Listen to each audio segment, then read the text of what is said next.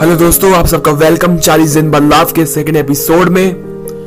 Right brothers अगर focus नहीं करते अपने काम पर तो शायद एरोप्लेन नहीं बना पाते।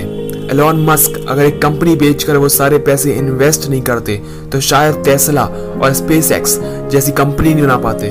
थॉमस एल्वा एडिसन अगर हार मान जाते अपनी आखिरी कोशिश में तो शायद लाइट बल्ब इन्वेंट नहीं कर पाते। हमारे महात्मा गांधी जी अगर अंग्रेज़ों की बंदूकों से डर जाते तो शायद देश को आज़ाद नहीं करा पाते। धोनी अगर हिम्मत करके खड़गपुर स्टेशन से वो ट्रेन में नहीं चढ़ता तो शायद इंडिया को वर्ल्ड कप नहीं मिल पाता 2011 में। सचिन बंसल, नितेश अग्रवाल विजय शेखर शर्मा और बहुत सारे लोग अगर सिस्टम को फॉलो करते तो शायद आज इतनी बड़ी बड़ी कंपनी नहीं बना पाते। इन सब में एक बात कॉमन है, और वो है फोकस की।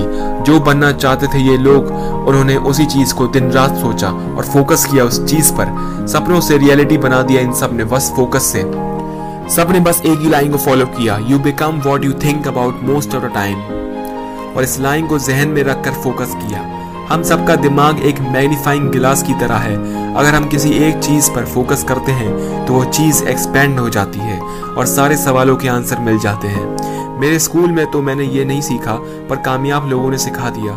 Pick your mind and throw it on the seven sky अपनी सोच को उठा के सातवें आसमान पर फेंक दो, और अब अपनी सोच से बोलो कि मुझे उठाए वहाँ तक। हाँ इसमें कोई नुकसान नहीं होगा, क्योंकि अगर सातवें आसमान पर नहीं भी पहुँचे फिर भी हम ज़मीन से तो उठ ही जाएँगे। लेकिन कभी छोटा मत सोचो, क्योंकि बड़े सपने एक दिन में नहीं, लेकिन एक दिन ज़रूर पूरे होते हैं। हम सब लोग ये समझते हैं कि मल्टीटास्किंग करने वाला इंसान सबसे पावरफुल होता है। लेकिन क्या आपको पता है कि बार बार एक काम से दूसरे काम पे स्विच करते समय हमारा आईक्यू लॉस होता है? और machine can multitask not humans इसलिए फोकस सिर्फ़ एक काम पर करो और कंसंट्रेशन का इस्तेमाल करो, नहीं तो कंसंट्रेशन की पावर चली जाएगी, अगर उसका इस्तेमाल नहीं किया गया।